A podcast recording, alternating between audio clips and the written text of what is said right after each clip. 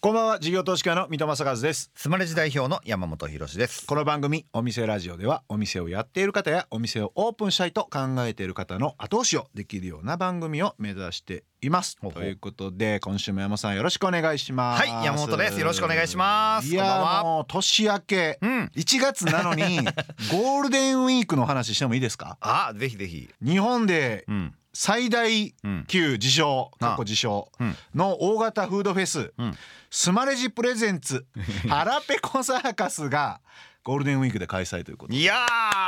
ー、おめでとうございます。 5月2あり日がとうございかまらす5月6日なんで、 2024年あー5月2日から6日まで5日間ですかね。まあ、4か月後の話ですから、はいはい。あのまあ、皆さん一応スケジュールだけは入れといてもらってね、まあスマレジ社内ではもう準備で大忙しですよ。あそうか、はいオーガナイザー大変なのかもうやってるのかえー結構準備早くて。で3回目ですよねもうねそうです。去年12万人って書いてるそうなんですよ。ごいっすねごくたくさん来ていただいて。うん大体大混雑になるんですけれども、うんそこをまあスマレジとしてモバイルオーダーをね、うんあの入れたりとかそれを改良しながらやってきて混雑がだいぶ軽減されてるんじゃないかなと思いますのでうん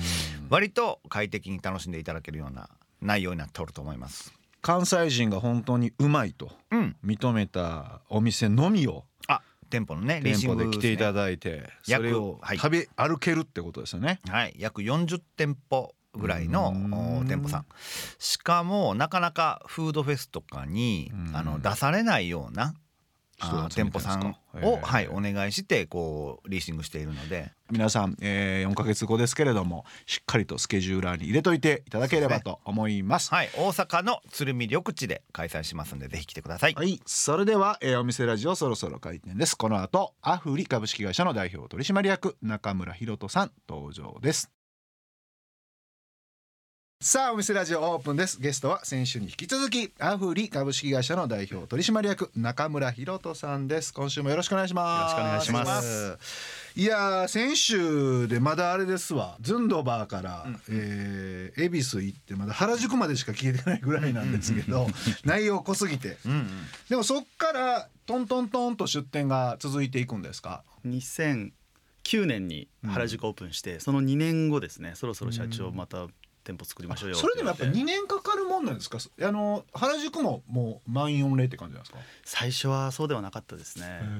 まあ、でもすぐ損益分岐点は超えてきてそしたら1年以内にもっと行こうぜとかガンガンガンガンやろうぜとかなんかドミナントだからってならないんですか。2年ぐらいまあやっぱりこう味がぶれそうだなっていうのがあっておーであとやっぱ人がちゃんときっちりチームができてないと、うんそれがずっと安定してご提供できないんでいいクオリティのものが。どういうところを見ていったらよし次行けるなみたいななんかあったりするんですか。スタッフがこれだけ構想だったりとか。まあ見た感じいつもこう顔出して話してるとだんだんこ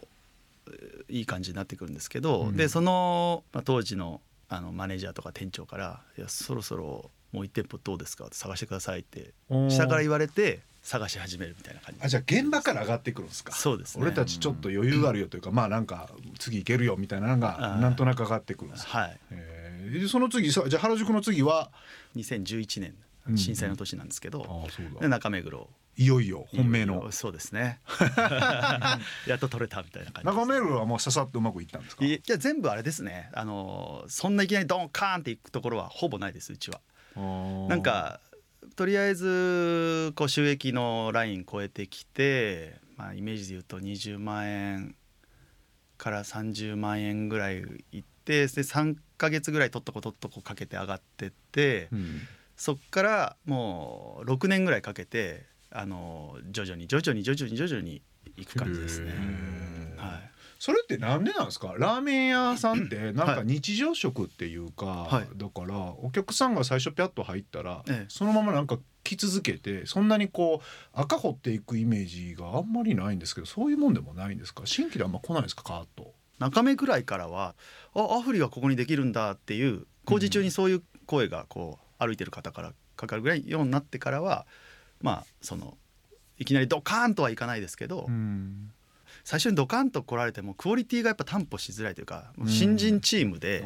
あ新しい場所で完璧な状態になったらーうんたくさんお客様いらしたとしてもその美味しいものが素早くご提供できるっていう状態になるまでのこう助走期間もちょっと欲しいなみたいなの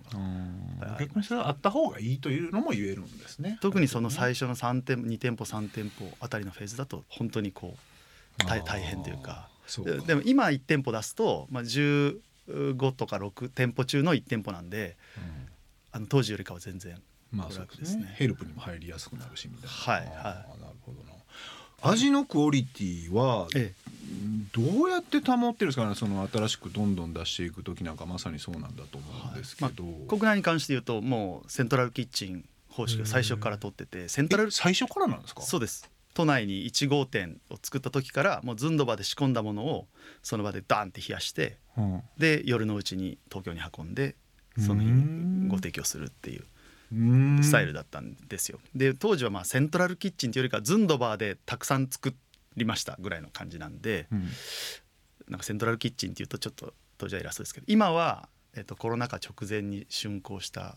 あのセントラルキッチンもう誰に見せても恥ずかしくないと思えるようなセントラルキッチンをうんアフリ山の麓にそうなんですか。はいあそこだから水が大事だから。そうですそね、のアフリって名乗ってる以上あそう かいやそのデリバリー僕ね大変やなと思ったんですけど、はいじゃあやっぱそこでセントラルキッチン、そうですねえそうするとその店舗での味っていうのははいかなり維持できるもんなんですかそれでもやっぱそれでもやっぱ日りあのーブレますね特に炙りチャーシューっていうのやっててその炙り加減っていうのはまあ繊細なんで、うん焦げに向かわせていくその途中を香ばしいっていうところで取り上げるっていうかそのタイミングをどうするかっていうところはこうブレやすいのはブレやすくあります。あとは湯切りがうんちょっと甘いと薄いスープになっちゃって美味しさがとかこ細かいところで積み上げるとなんかなんかこの人作るとすごく美味しいけど同じレシピで同じ手順でこの人作るうーんみたいな時がいやそうです、ね、出てくるんで、ラーメンって難しいですよねなんかそういう職人技的なイメージっていうか、うんそれはもう基本的には正社員でやってるんですかアルバイトでやってるんですかそのどういうふうにして人はどうやって維持させながら味を維持してるのかなあーまあ正社員はうんなるべく1店舗に最低1人はいてほしいみたいなところでやってて、まあ、うちはもうちょっとあの増やせるようになってきましたけどあとはほとんどアルバイトの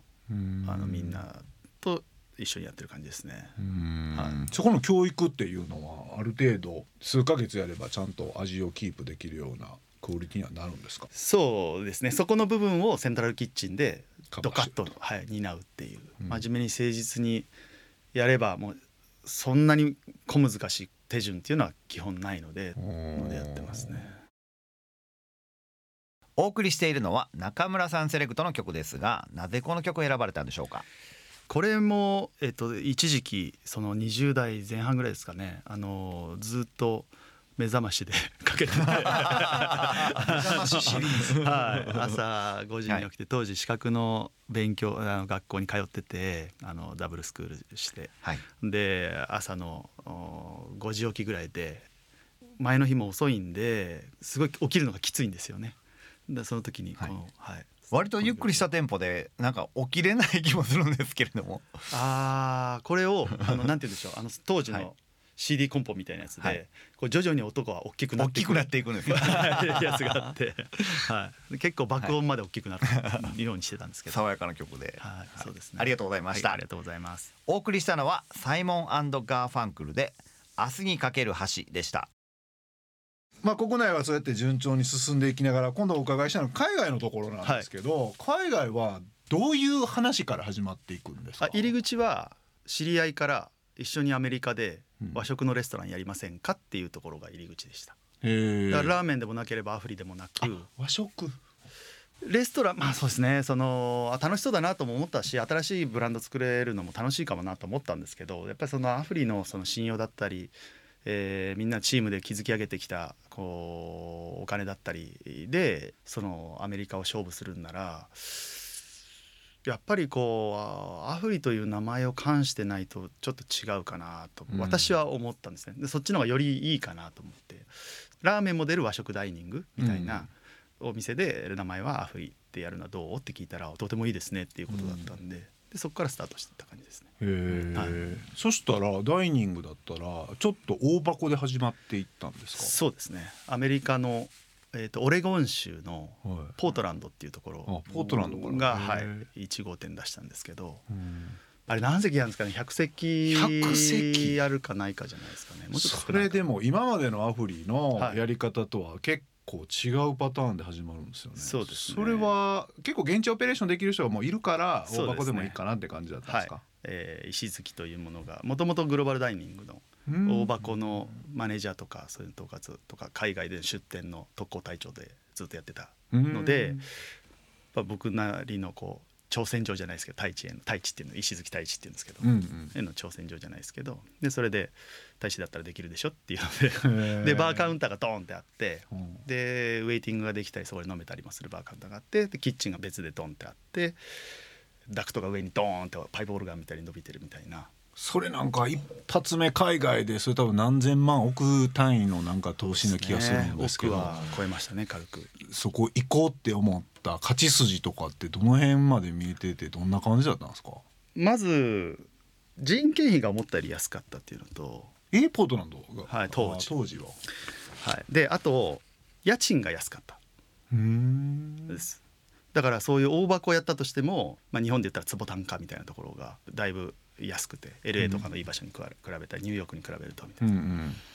であとはやっぱマウントフッドっていうのがあって水がすごく綺麗なんですよねああそうかはいえじゃあそんだけ初期投資かけてもはいそれなりにいい感じで回っていったって感じですか、コロナ前まではあーコロナ前までコロはナ前まではですねえじゃあアメリカはそこ1店舗だけですか他もやっていってるんですかはいアメリカはそこをスタートしてポートランドで今直営店4つやってるんですけどあ4つもやってるんですかそうですね1個はセントラルキッチン併設の普通はあれですよね普通はっていうかアジアをなんか攻めていきやすいそうしでそ,、すねっちの方が攻めがいがあるのかなっていう気もするんですけど、うんあんまそうでもないんですか、いやそうだと思いますよアジアのだから多分、うんちょっとまあ軌道修正をしなきゃいけないのかこのままいくのかですけどやっぱりこう味のことだけ考えるとかちゃんと経営基盤をしっかりしながらっていうところで言うと、まあ、手広げすぎな嫌いもありますよね我々の今の戦略っていうところで言うと。でまあとはいえマネジメントしづらい状態でもこれが味がクオリティが安定できるようなうんうんどうやったらできるかなっていうのをここでこう手に入れることができる可能性もあるんで、味の管理本当大変ですよねいや本当に大変ですだから本当一番の課題がクオリティコントロールですね。あーはなるほどなまあでもそこでマネージメントできるようになったらそれ以上の強みはないなって感じはしますけどそうねですね。なるほどなあとちょっと聞き足りてなかった細かいことをお伺いしたいんですけどは私い一番聞きたいのがあの、はい1,000円の壁ラーメン1,000円の壁あるじゃないですか。はい。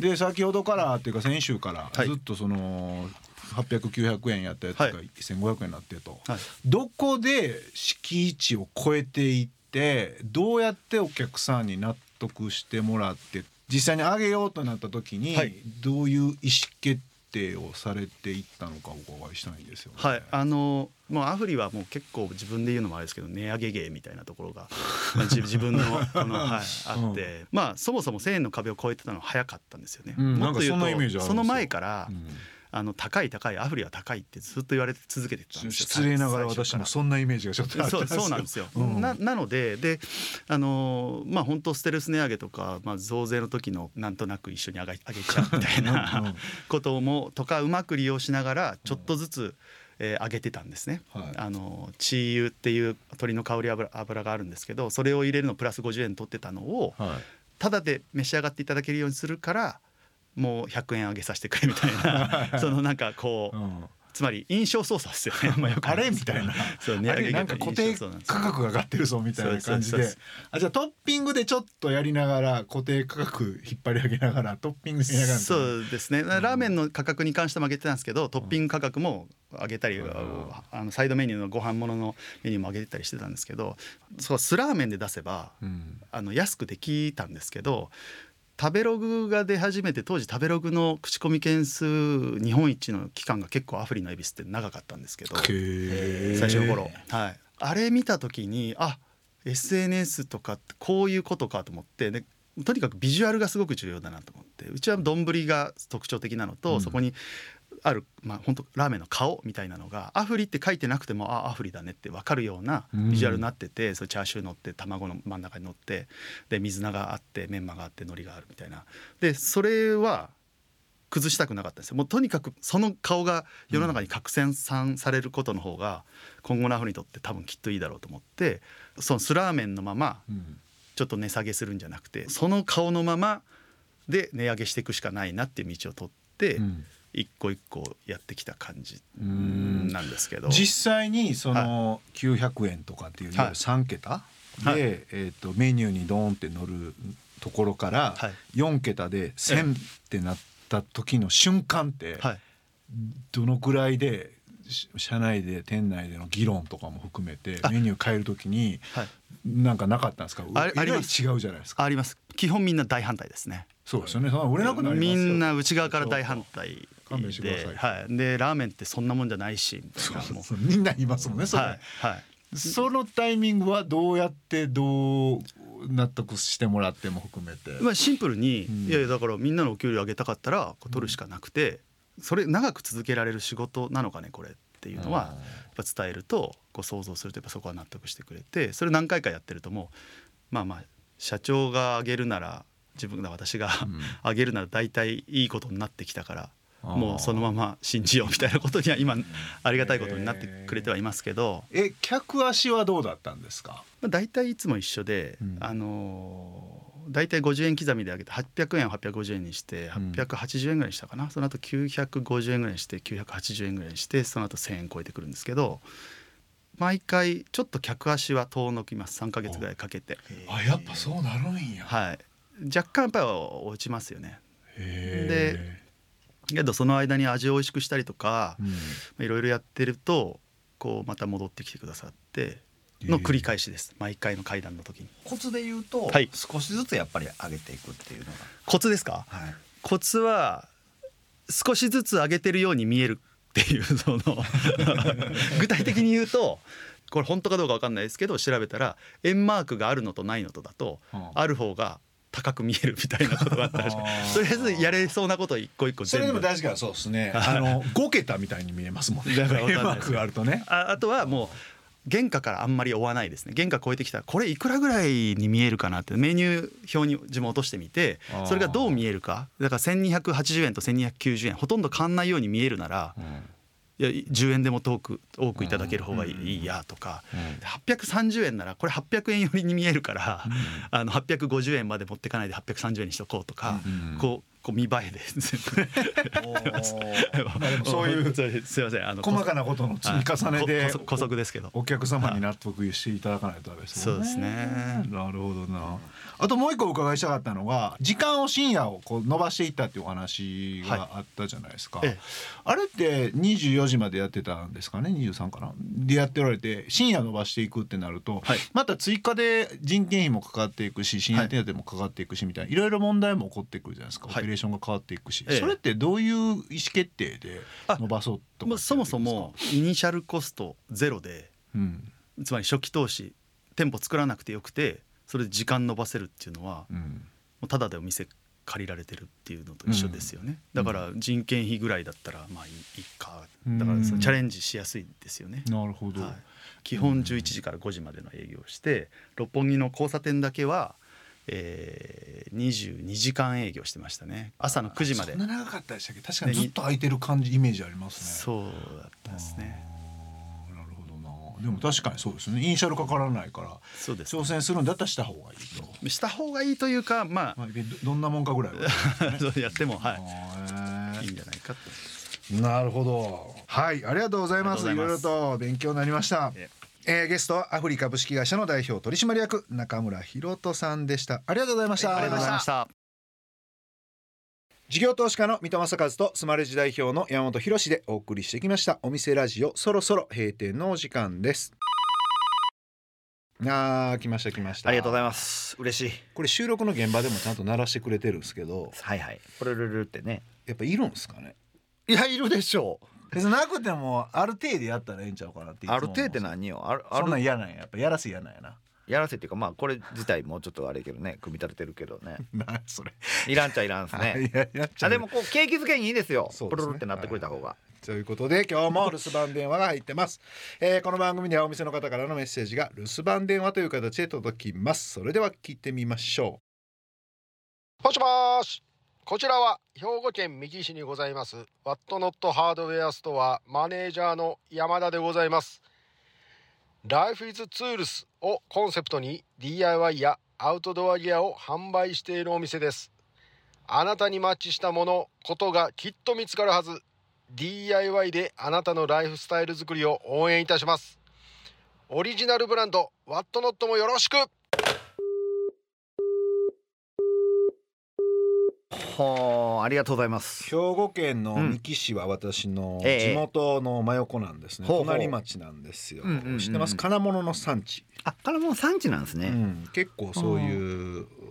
あれ包丁もそうやったと思うけどなとか夜間的なやつとか、なんかああいうのを結構うんうん作って、職人さんが多いんですよね、はいはいはい三木はね、スマレジってね、うんあのユーザー会をやってましてうんで大阪のねユーザー会で山田さん出ていただいて喋っていただいたんですよ。そえのスマレジがどう使ってるかとか、うんお店作りの工夫みたいな、まあ、お店ラジオと同じような感じでえね、登壇壇していただいてでそのもともと金物屋さんでそれをもう一回デザインしたりとかちょっとおしゃれな工具とか DIY のツールとかを販売してらっしゃって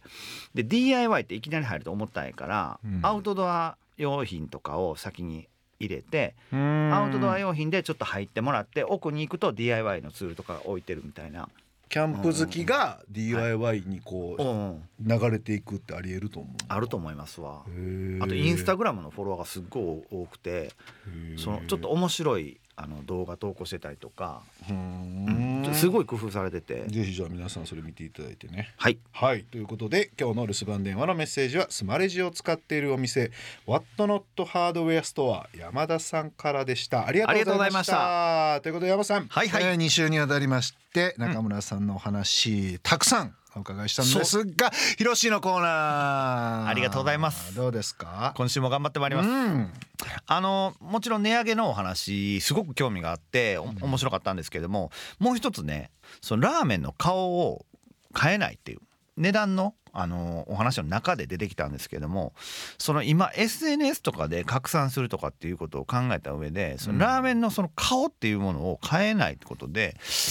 アフリって書いてなくてもあアフリのラーメンやって分かるようにするっていうそのブランディングすごいあ上手やなと思ってそれ、ま、なんか真似したいなと思いました。うんラーメンの自体がロゴみたいな感じになってますよねそうそうそうそうそうまあそんなんもやっぱり本当いろいろ細かなとこも含めて考えてはんなっていう値段の上げ方のコツも含めて確かねにはいものすごく細かなことを考えての積み上げがなんか今のフリさんって感じでしたよねはいそしてお店ラジオでは番組の感想や我々二人に対する疑問質問など皆さんからのメッセージをお待ちしていますメッセージの宛先はメールアドレスお店アットインター FM.jp お店アットインター FM.jp までお送りくださいスマレジの公式 X 旧 Twitter でもメッセージを受け付け中ですハッシュタグお店ラジオとつけてつぶやいてください私から必ずお返事いたしますまた放送から1週間はラジコのタイムフリーで聞けることはもちろん OD や YouTube でも配信中です詳しくは放送後期をご覧ください他にも音声メディアボイシーでは放送で紹介しきれなかった未公開部分などを配信していますのでそちらもぜひ聞いてくださいそれではお店じまいにしましょうここまでのお相手は水戸正和と山本博史でしたお店ラジオまた来週ご来店お待ちしています